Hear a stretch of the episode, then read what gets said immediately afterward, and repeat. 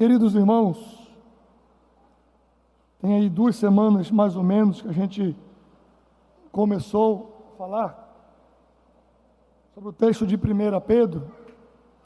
E aí tivemos a ceia, tivemos alguns visitantes e estamos voltando hoje ao texto de 1 Pedro. Vamos ver o que o Senhor tem para nós. Apenas para que os irmãos lembrem, né?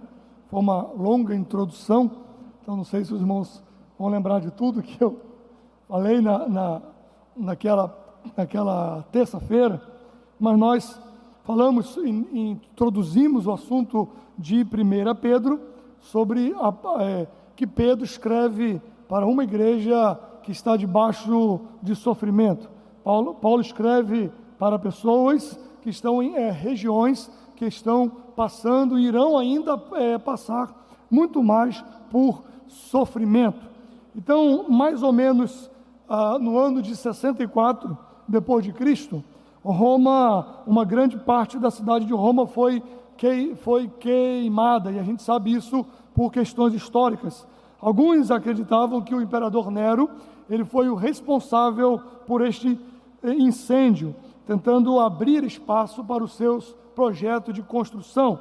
Nero, ele, ele, mesmo sendo responsável, enfrentando tais acusações, quando acusaram ele de ter tocado fogo em Roma, o próprio Nero acusou um grupo de pessoas que já eram vistas como suspeitas pelo público em geral, ele acusa os cristãos como sendo aqueles que tivessem ateado fogo na cidade de Roma. E durante mais ou menos o mesmo período de tempo, os judeus na Palestina, conforme eu disse a vocês, eles se rebelam contra os romanos, e aí há uma, há uma guerra, há uma perseguição muito acentuada, e eles não separavam muito bem o que era cristão e o que era judeu. Para eles era praticamente tudo um grupo só. Então juntou-se esses dois problemas, especialmente políticos e sociais, e isso gerou uma perseguição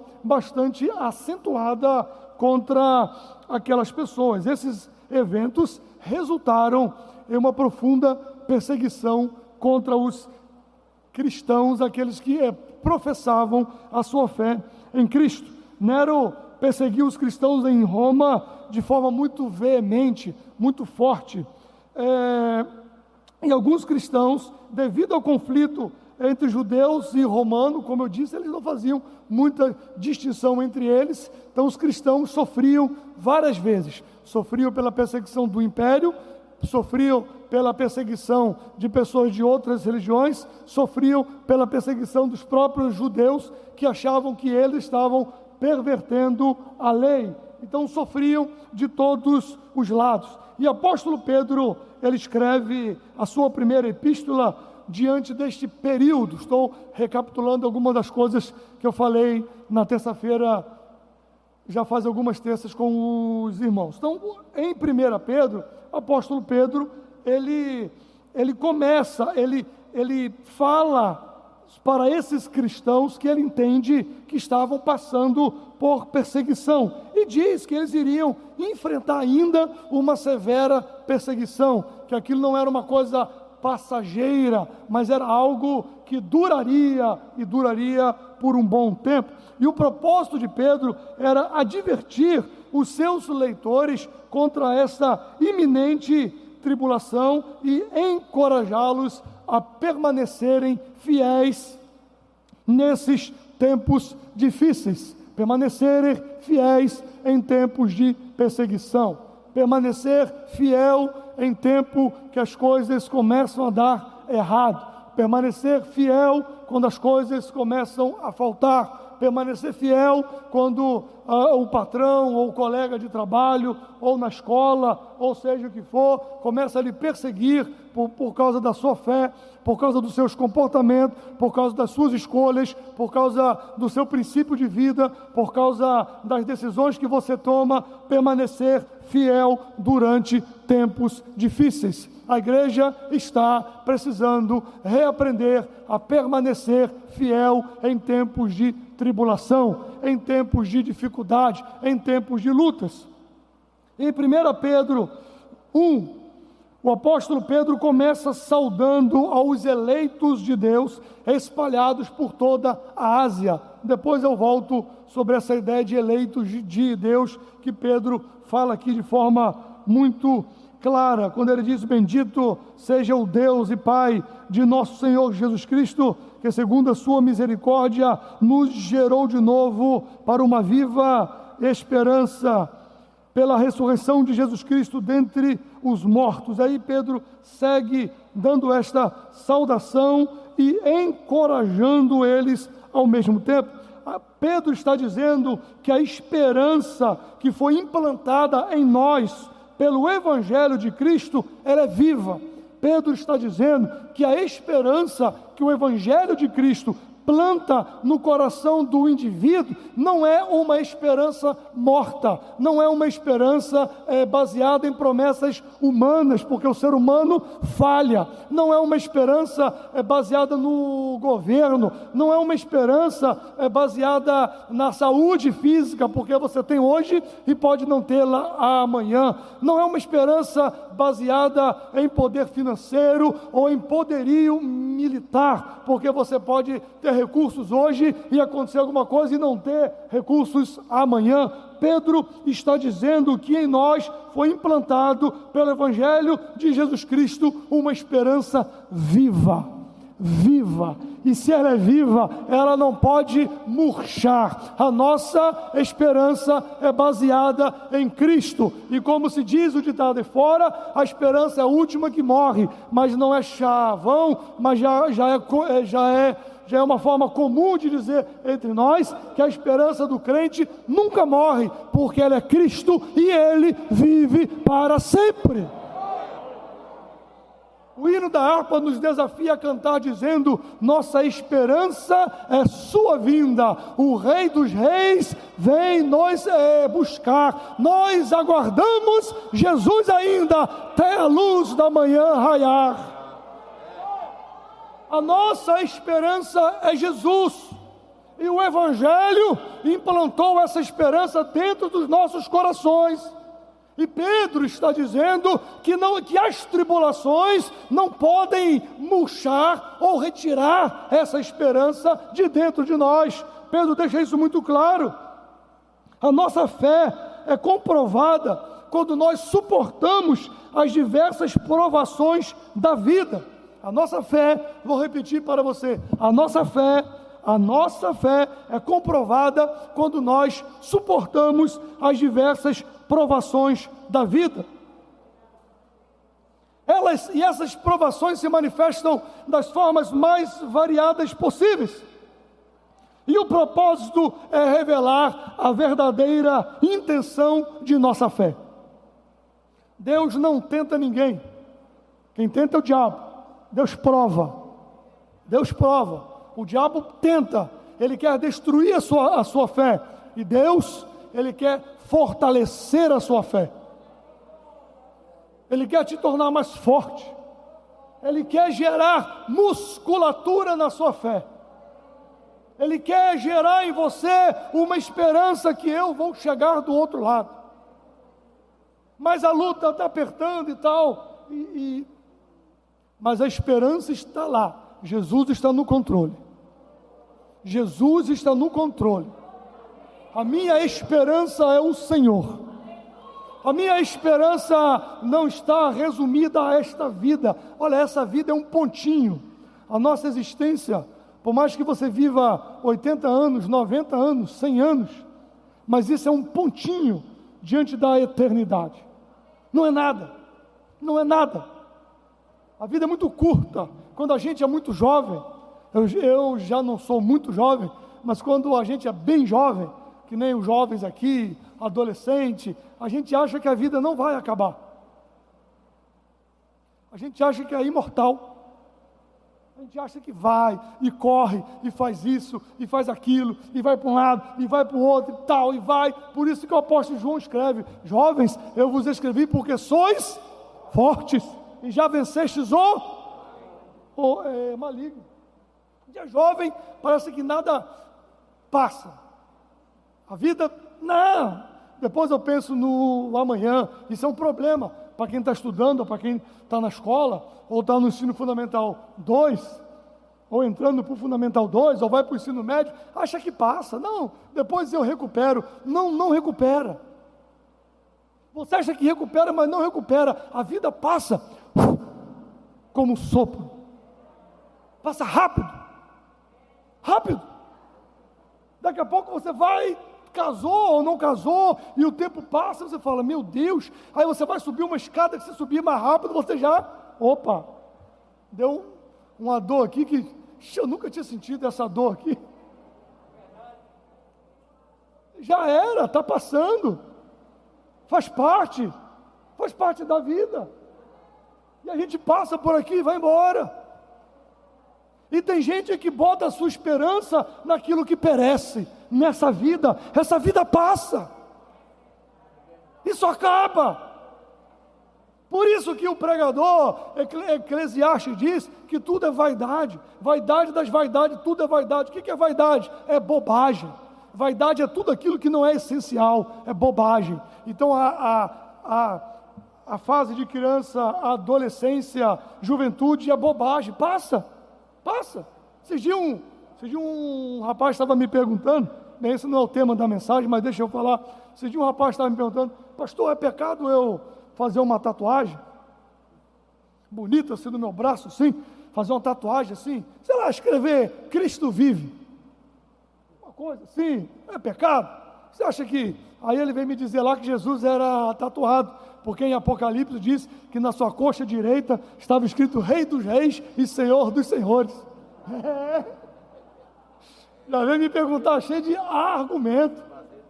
Aí vou e tal, e tal, e conversa vai, eu brincando com ele, conversa vai, conversa vem. Falei assim, olha, não vou nem, eu falei para ele assim, não vou nem entrar nesse assunto não, mas pense comigo, você hoje é jovem aí, bonitão, forte, aí ele falava que ele é forte, aí ele fazia assim, aí ele se endurecia todo assim, falei, então, pensa aí, aí você tatua aí, vai ficar velho, cara, você vai ficar um couro caído, aquela tatuagem que hoje era assim, ela vai ficar assim, ó, Não tem para onde tu correr. Você pode puxar aqui, assim, assim, o que for, mas não adianta. Passa. Passa, é vaidade, passa, tudo passa. Agora, quando a nossa esperança está em Cristo, a gente não briga por bobagens bobagens. As pessoas brigam por bobagem. Casais se separam por bobagens. Briga-se no trânsito, na rua, tira a vida do outro, bobagens. Vaidade das vaidades, tudo é bobagem, tudo passa. Tudo passa. Tudo se acaba. Aí você começa a ter outras perspectivas na vida, vai pensando em outras coisas e fala: é, realmente tudo passa. Se eu tivesse a cabeça que eu tenho hoje, quando eu tinha 20 anos, sim, mas não tem. Mas não tem, não adianta que você não vai ter. Mas é você precisa pelo menos entender, pelo menos entender. Seja santificação, seja santo como eu sou santo, diz o Senhor. Deus é santo. Nós devemos nos comportar à altura do Evangelho de Jesus Cristo. Isso ocorre por quê? Porque nós fomos comprados pelo precioso sangue de Jesus Cristo. O sangue de Cristo derramado na cruz é muito superior ao ouro puro e à prata que perece. É isso que Pedro diz. Em outras palavras, Pedro está dizendo: vocês brigam pelo ouro que perecem, vocês brigam pela prata que perecem de separa família, separa amigos, separa, vocês brigam pelo ouro que perece, mas o sangue de Jesus que lhe comprou, que lhe purificou, é infinitamente maior. é maior do que qualquer outro valor ou de qualquer outro elemento de valor humano. O sangue de Jesus é incomparável. Custou o preço de sangue. A regeneração em Jesus, Pedro diz, produz em nós a obediência aos mandamentos de Deus, não é algo opcional. Não é opcional. Você é livre para escolher. Mas uma vez escolhido, você é obrigado a servir. Josué diz: Josué, no último discurso para entrar na terra, ele diz: Escolham hoje a quem vocês vão servir. Se os deuses do Egito, se os deuses dos vossos pais, se os deuses da além do rio, ou Deus Yahvé que vos tirou da terra do Egito. Escolham hoje, agora. Josué dá liberdade de escolha. Aí Josué diz: Eu e a minha casa fizemos a nossa escolha. Eu e a minha casa serviremos ao Senhor. Você é livre para escolher, mas qualquer um que você escolher requer exclusividade. Você não pode servir a dois senhores. Não pode. Você não pode jorrar, jorrar duas fontes, amarga e doce. Não pode. Você, você é chamado a servir. E a regeneração em Jesus Cristo produz em nós a obediência aos mandamentos de Deus, e não é algo opcional. Se o Espírito Santo habita no cristão, ele o conduzirá à obediência em Cristo. Agora, entenda isso. E eu, como pastor, preciso entender isso para a minha vida e para a vida da igreja. O Espírito Santo os ou nos conduzirá à obediência em Cristo Jesus porque a nossa natureza não quer. É o que Paulo diz. O bem que eu quero fazer, eu não faço, e o mal que eu não quero está sempre diante de mim. É a luta. O já e o ainda não, o reino de Deus está entre nós, mas não na sua plenitude. Nós somos cidadãos do céu, mas vivemos nesse mundo. As duas naturezas que militam, mas a Bíblia diz: se pelo Espírito mortificar as obras da carne, certamente vivereis. É o Espírito que nos conduz à obediência, não é o pastor da igreja que lhe conduz à obediência, é o Espírito. Porque se o Espírito Santo não lhe conduzir à obediência, não há homem nesse mundo que conduza. Não há homem nenhum. É o Espírito.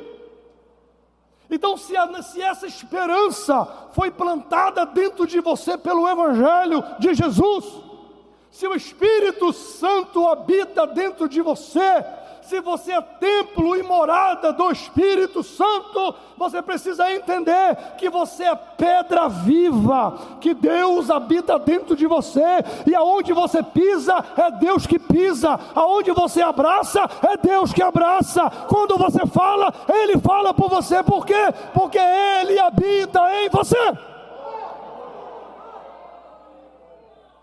O Espírito de Deus O Espírito de Deus precisa se mover dentro de nós. O Espírito de Deus precisa nos impulsionar à obediência. O Espírito de Deus produz o fruto do Espírito: paz, amor, mansidão, longanimidade e assim vai. Domínio próprio, muito crente precisando de domínio próprio, tem muito crente valente. Muito crente valente. Eu conheci uns que disseram: Eu sou crente, mas o meu dedo ainda funciona. Para te converter, treva. Você é um convencido, você não é crente. Não. Domínio próprio. Você tem razão, mas você abre mão. Vamos para frente, porque a minha esperança não está nesta vida. O que poderia Pedro escrever àqueles cristãos espalhados através da Ásia, que pudesse capacitá-los a suportar a feroz tempestade da perseguição. Pedro decidiu começar salientando as bênçãos espirituais que eu estou falando. Eles tinham renascido através do batismo, por meio do batismo, para uma viva esperança, uma herança celestial, que ele descreve em termos muito fortes. Olha o que ele diz aqui. Ele nos gerou de novo, no verso 3, para uma viva esperança, pela ressurreição de Jesus Cristo dentre os mortos. Olha que palavras fortes! Para uma herança incorruptível, incontaminável e que se não pode murchar, guardada nos céus para vós. Sem mácula. Nada nesse mundo pode se comparar ao resplendor do céu. Nada.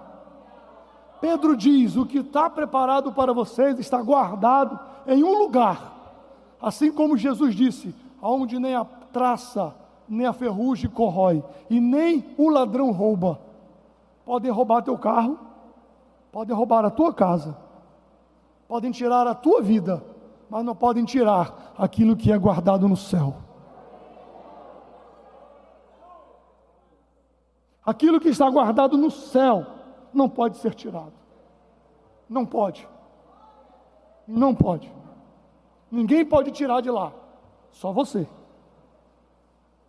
Por isso que diz: guarda o que tem, para que ninguém tome de quem? De você, a tua coroa.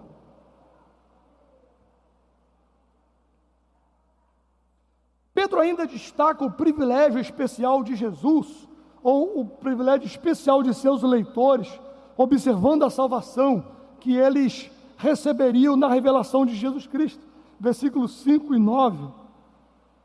Que mediante a fé estáis guardados na virtude de Deus, para a salvação, já prestes a revelar no último tempo, em que vós grandemente vos alegrais, ainda que agora importa, sendo necessário, que estejais por um pouco contristados com várias tentações ou provações, para que a prova da vossa fé, para que a prova da vossa fé, muito mais preciosa que o ouro que perece aprovado pelo fogo, se ache em louvor e honra e glória na revelação de Jesus Cristo.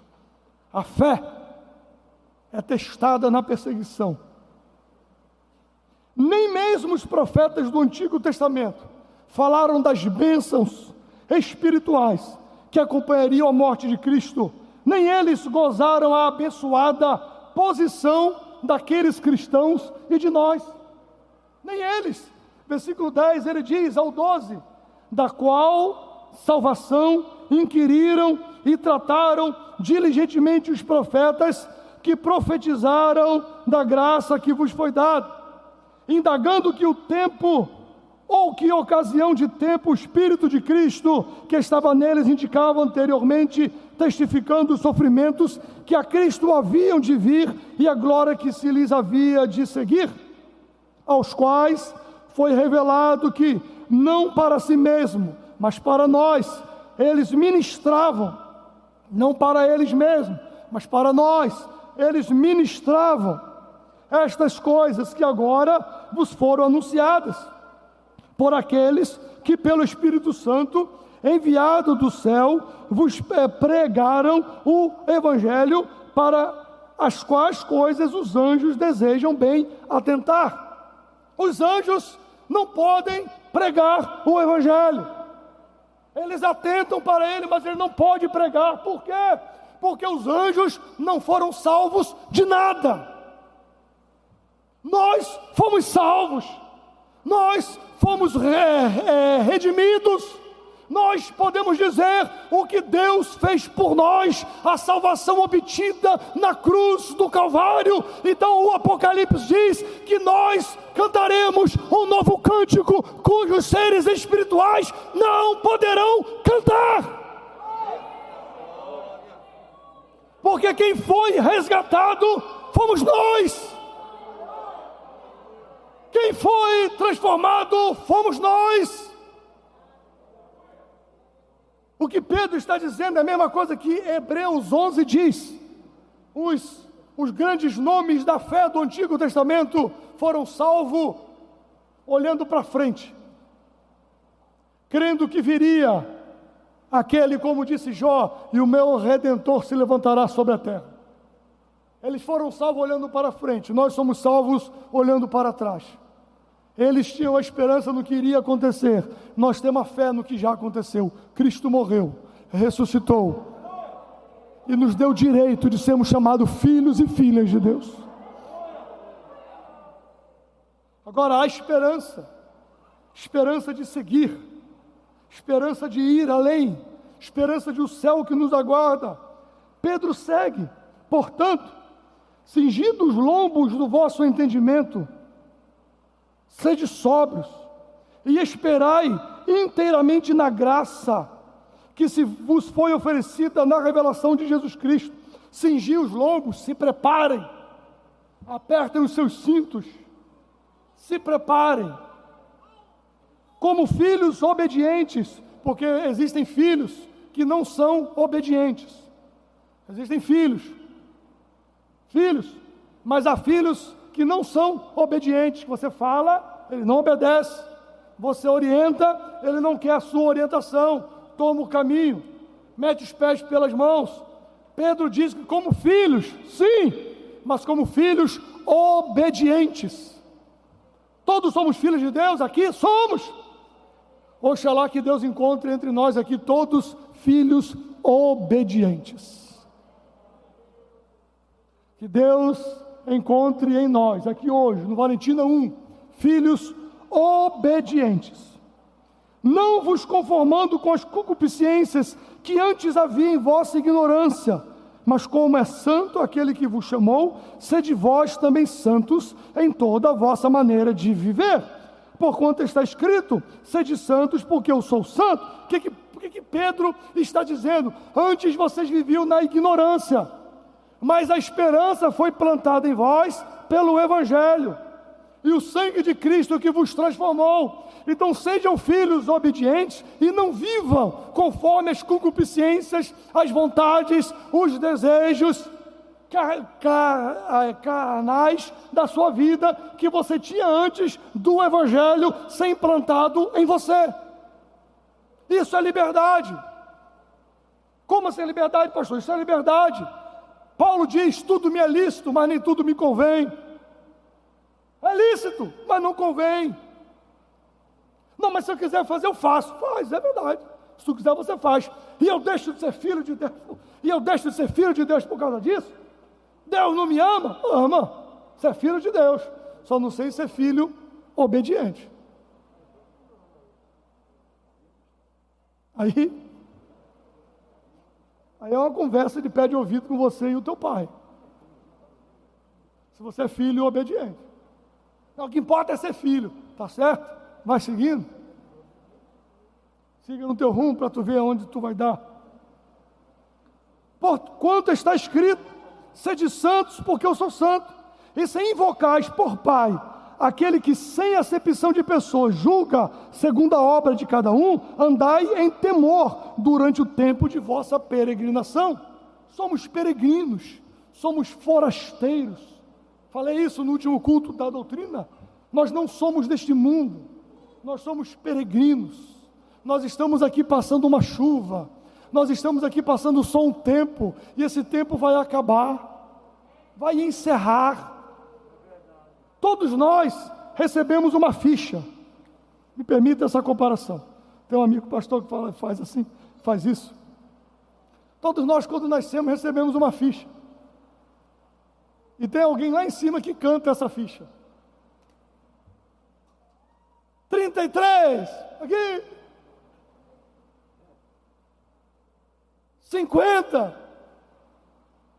Eu não sei o número da minha ficha. Mas quando ela for chamada, eu não posso dizer, não, não, chama 50 não está aqui não, 51. Não posso. Eu não posso. Um dia serei chamado e a peregrinação acabará. E nós sentaremos, me permita a comparação, em um banquinho, diante do Todo-Poderoso. Não tem papai, não tem mamãe, não tem amigo, não tem pastor, não tem ninguém, não tem apadrinhado, é você sozinho, você e tua consciência e Deus. Aí eu penso eu, né? Sendo bem tecnológico, um telão vai, vai passar assim, ó, todos os atos da sua vida. Tudinho. Você sozinho. Deixa eu lhe contar uma história, não está aqui não, mas deixa eu contar uma história minha.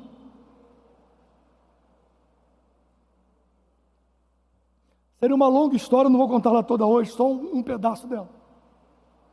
Eu era muito jovem. E eu fui, eu fui para uma, uma festa, eu cresci na cidade de Angra dos Reis. Então tem muitas ilhas e tem uma igreja, uma Assembleia de Deus, um ministério muito antigo na cidade, eu acho que é o mais antigo, chamado Ministério de Provetar, cuja sede fica na Ilha Grande, na praia de Provetar. Então ele fica quase nas costas da Ilha Grande. Então, se o mar estiver muito revolto, é muito ruim de você chegar lá.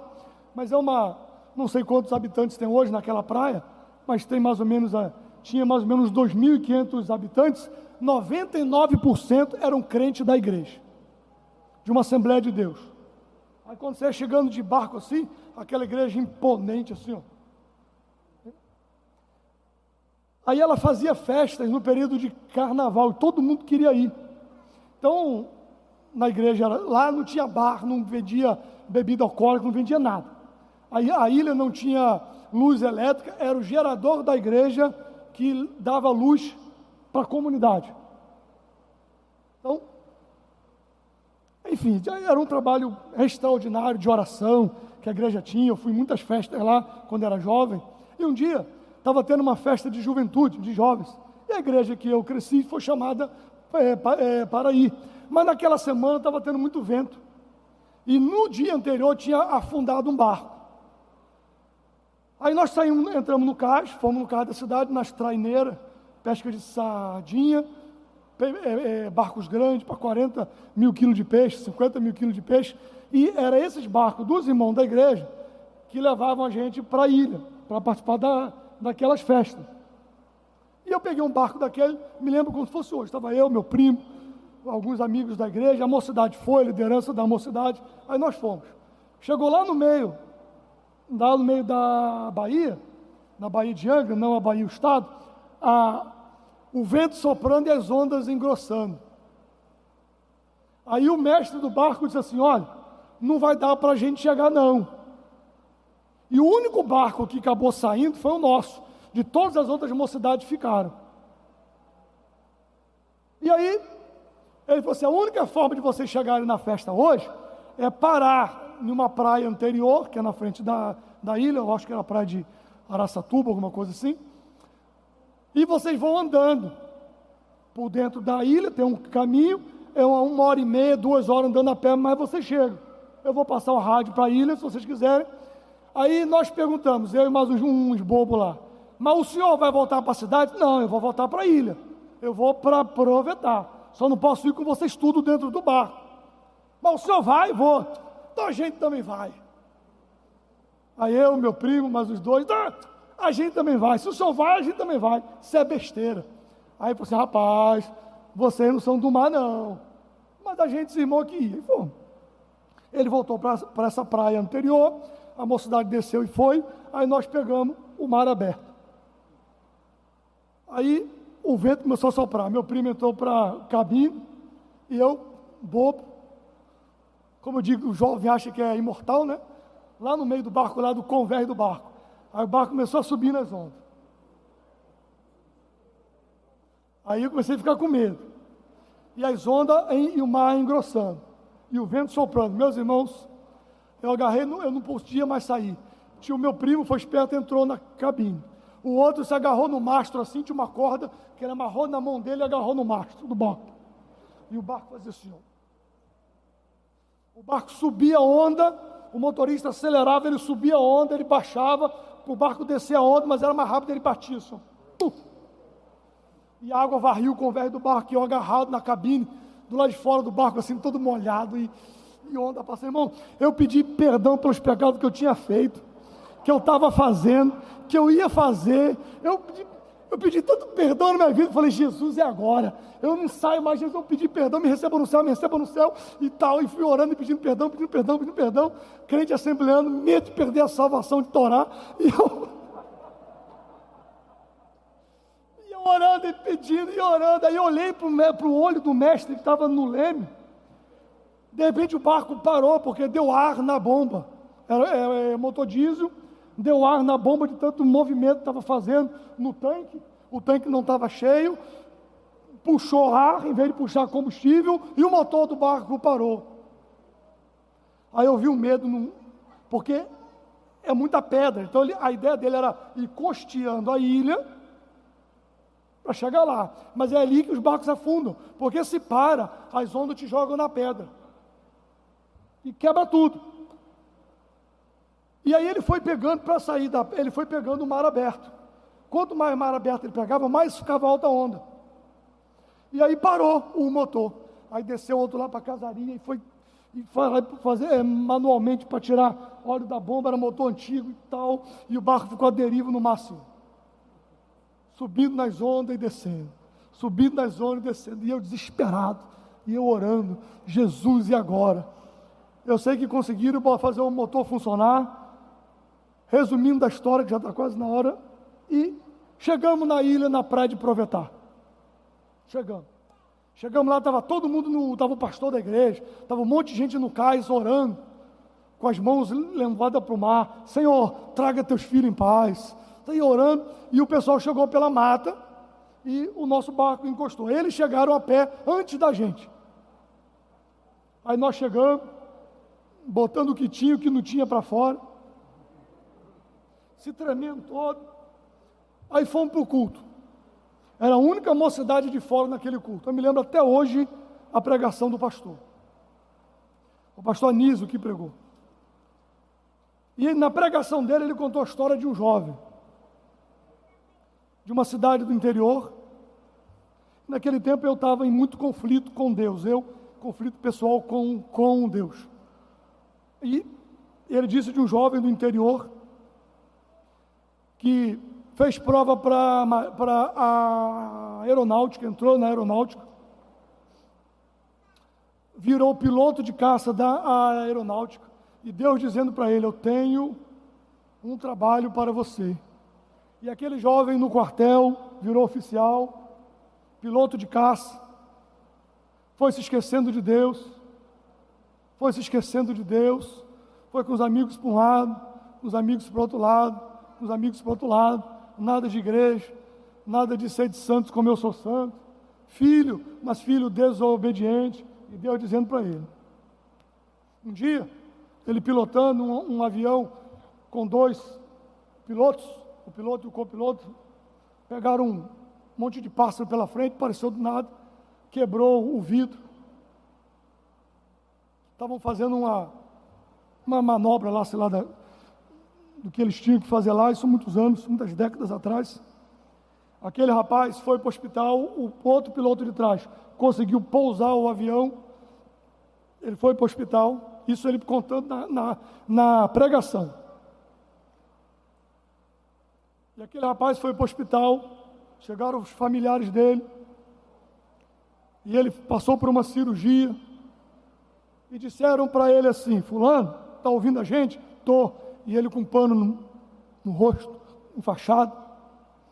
E ele falou assim: Eu não estou conseguindo enxergar. Eu estou com um pano, né? Falou assim: É. Aí o médico disse assim: Você nunca mais voltará a enxergar. Os cacos de vidros perfuraram os seus olhos. A máscara que quebrou. Todo o seu olho foi removido. As glândulas lacrimejantes foram removidas. Só ficou a órbita dos olhos. E no leito, aquele jovem disse para Deus: Senhor, se tu poupares a minha vida, o resto de tempo que eu tiver, eu vou dizer para as pessoas: chore enquanto você pode. Porque hoje eu tenho vontade de chorar e não sinto as lágrimas no meu rosto. Leia a Bíblia enquanto você pode, porque hoje eu quero ler e não consigo ler. E aí ele disse para mim, para mim não, para a mocidade. Era a única mocidade que estava lá. E ele disse assim: Vocês chegaram aqui hoje, porque Deus permitiu que só vocês chegassem hoje. E aí ele não disse meu nome, ele disse: Jovem, ouça o que Deus está lhe dizendo. Aí todo mundo olhou para, mim assim, eu quieto, tava, quieto fiquei. Todo mundo sempre me olhava mesmo. Aí passou a festa, eu fui para casa, eu, eu tinha um, um trabalho uh, que eu saía cedo de moto para ir para o trabalho. Eu gostava muito de motos, graças a, graças a Deus Jesus me libertou. E, e eu, eu, tinha uma moto que ela era muito, muito rápida. E eu tive um sonho, mas eu achei que era reflexo daquela pregação. Eu tive um sonho que eu sofri um acidente. E no sonho, eu me via, é como se eu estivesse em cima, flutuando, e eu me via deitado na cama do hospital, com a cabeça toda enfaixada. E eu via minha mãe entrando e chorando, pastor da igreja, o meu tio, meus irmãos, e eu olhava assim, aí tinha alguém do meu lado, isso eu vendo, no sonho. E eu perguntava: o que, que aconteceu? Aí a pessoa no sonho falava comigo: você sofreu um acidente de moto, muito sério. Você bateu a cabeça e você está em coma profundo. E desse coma você não volta. No sonho. E eu me lembro que eu fiquei desesperado no sonho. Eu sinto desespero na alma quando eu conto isso. E eu olhei para aquela pessoa do lado e disse assim: eu morrer, mas não posso morrer. Eu sou muito novo, eu não posso é, morrer. Aí a voz dizia para mim assim: não se preocupe, você está salvo, você vai para o céu. Aí eu olhava para as minhas mãos, assim, Aí eu olhava para aquela pessoa e eu chorava e dizia: Eu não posso. Eu não posso me encontrar com Deus agora. Eu não posso. As minhas mãos estão vazias.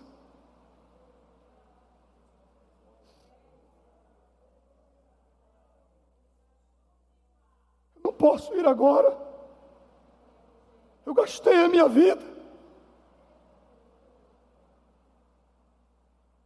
E aí a pessoa no sonho disse, depois de muito eu argumentar, ela disse: Você vai voltar, mas você vai voltar com sequela. Aí no sonho, eu brinquei no sonho e falei: Peraí, que sequela? Eu não quero voltar nem cego, nem aleijado, e nem. Comecei a botar condição para voltar. Eu acordei. Naquele mesmo dia eu troquei a moto por outra, que eu achei que era menos perigosa. Mas naquela época não tinha lei de ficar andando de capacete, você dava, tinha, eu não usava capacete, raríssimas vezes. Eu achava que o capacete estragava o cabelo, é, bagunçava o cabelo, olha. Aí, eu não usava. Mas naquele dia, eu saía de casa às 5 horas da manhã para ir para o trabalho. Eu tinha que pegar na obra, tinha que chegar antes dos funcionários chegar. Eu saía às 5 horas de casa, 5 e meia eu estava lá e eu pegava uma estrada que não era. Não passava muita gente com serras. Aí, mas naquele dia estava frio. Aí eu botei, botei a jaqueta, botei a bota, botei o capacete, botei luva, botei a calça, antes de calça e fui embora. Numa daquelas curvas, quando eu estava fazendo uma das curvas, tinha uma reta escavadeira subindo na contramão, senhor. Com aquele negócio para o meu lado, senhor. Irmão, não tinha como sair. Era impossível. Eu só levantei a moto. Quando eu levantei a moto, eu fui para o chão. Segundos, a sua vida passa todinho na sua frente. Eu vi a minha vida todinha. E eu rolando no chão, e eu, Jesus, se eu viver, eu mudo a minha vida. Não que eu era tão ruim assim também, mas e eu, eu caí no canto, aí os caras da máquina foram lá, tá vivo. Olharam, aí eu tô, aí eles me puxaram para o canto da estrada e foi embora. Foi embora. o, o, patrão tinha me dado um celular, que na época era aqueles tijolão, tinha me dado um, um não quebrou, não sei como. Aí eu liguei, Nilson, vem me buscar, estou na curva tal de tal lugar, todo quebrado no chão, graças a Deus não quebrei nada, mas essa, essa carne aqui rasgou toda, e o meu, o meu cotovelo ficou todo para fora, cotovelo para fora, aqui atrás, joelho, bota rasgou, todo lanhado. Aí ele foi lá, me pegou, fui para o hospital, e eu dizendo na minha mente para Deus: Foi o último aviso, Senhor. Foi o último aviso, Senhor. Escute, eu não estou te botando medo nesta noite, mas o Senhor me orienta a lhe contar essa história. Sede filhos e filhos obedientes do vosso Pai aquilo que Deus tem para você, aquilo que Deus tem para a sua vida, a esperança que lhe foi implantada pelo Evangelho, ela não pode murchar. Não deixe as concupiscências deste mundo te arrastarem. Não deixe as lembranças de um tempo da ignorância te levarem. Mas viva uma vida digna de filhos obedientes de Deus. Busque o que Deus quer. Busque o que Deus quer. Busque o que Deus quer para a sua vida. tudo passa. Tudo, tudo passa. Tudo vai se acabar, tudo passa. E vai chegar o dia de você ser chamado. E como diz o texto, e se invocais por Pai, aquele que sem acepção de pessoas julga segundo a obra de cada um, andai em temor durante o tempo da vossa peregrinação. Sabendo que não foi com coisas corruptíveis, como prata ou ouro, que fostes resgatado, da vossa vã maneira de viver, que por tradição recebeste dos vossos pais, mas com o precioso sangue de Cristo, como de um cordeiro imaculado e incontaminado o qual, na verdade, em outro tempo foi conhecido ainda antes da fundação do mundo, mas é manifestado nestes últimos tempos por amor de vós.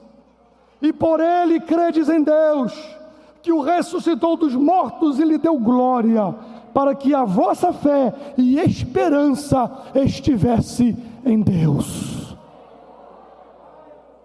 A sua fé e a sua esperança não pode estar no nome de Assembleia de Deus, não pode estar no pastor da igreja, mas precisa estar em Jesus.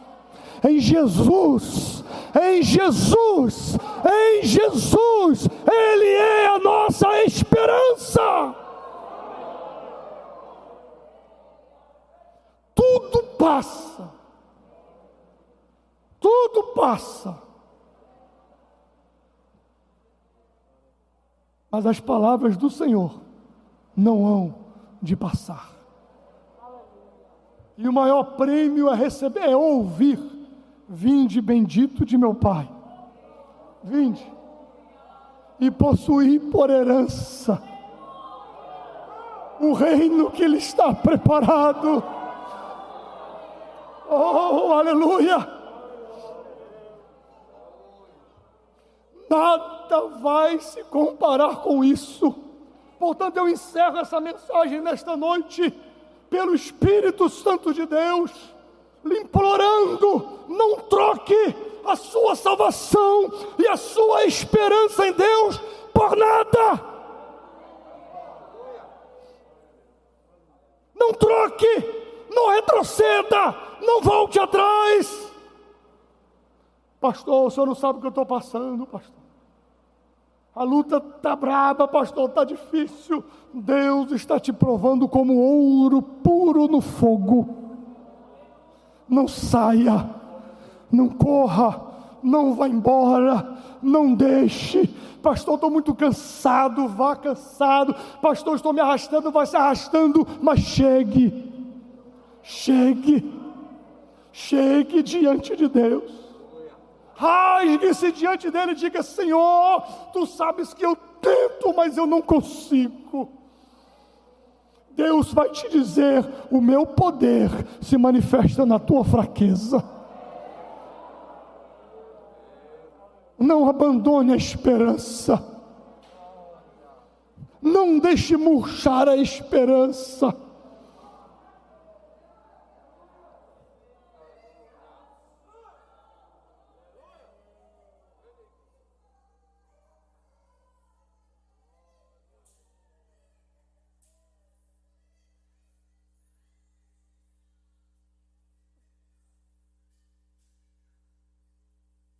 A última estrofe daquele, daquele hino, as, as cantoras, me ajuda aí.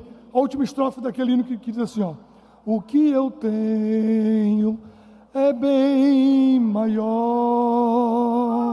pois só eu sei do amanhã.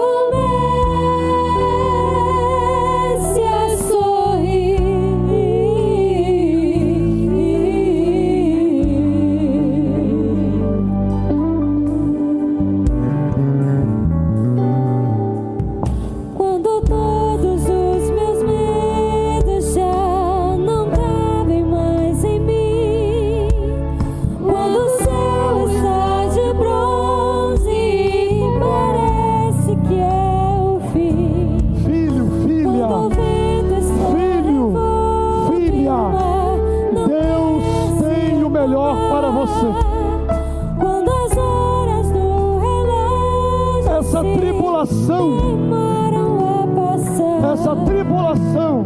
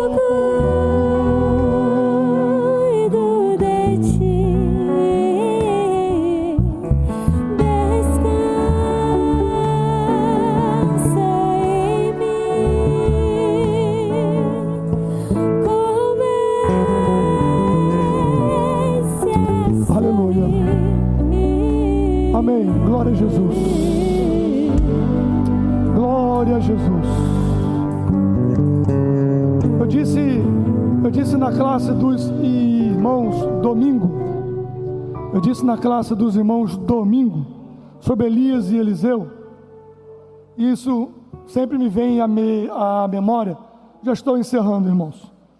Isso me vem, sempre me vem à memória sobre Elias.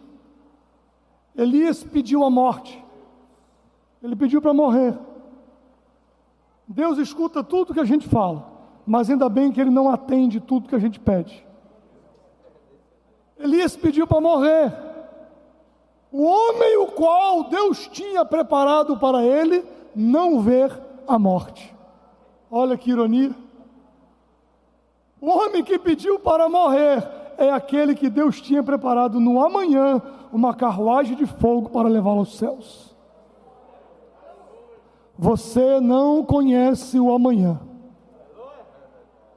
mas você pode confiar em um Deus que conhece o amanhã e que tem o melhor para você. Portanto, não ceda,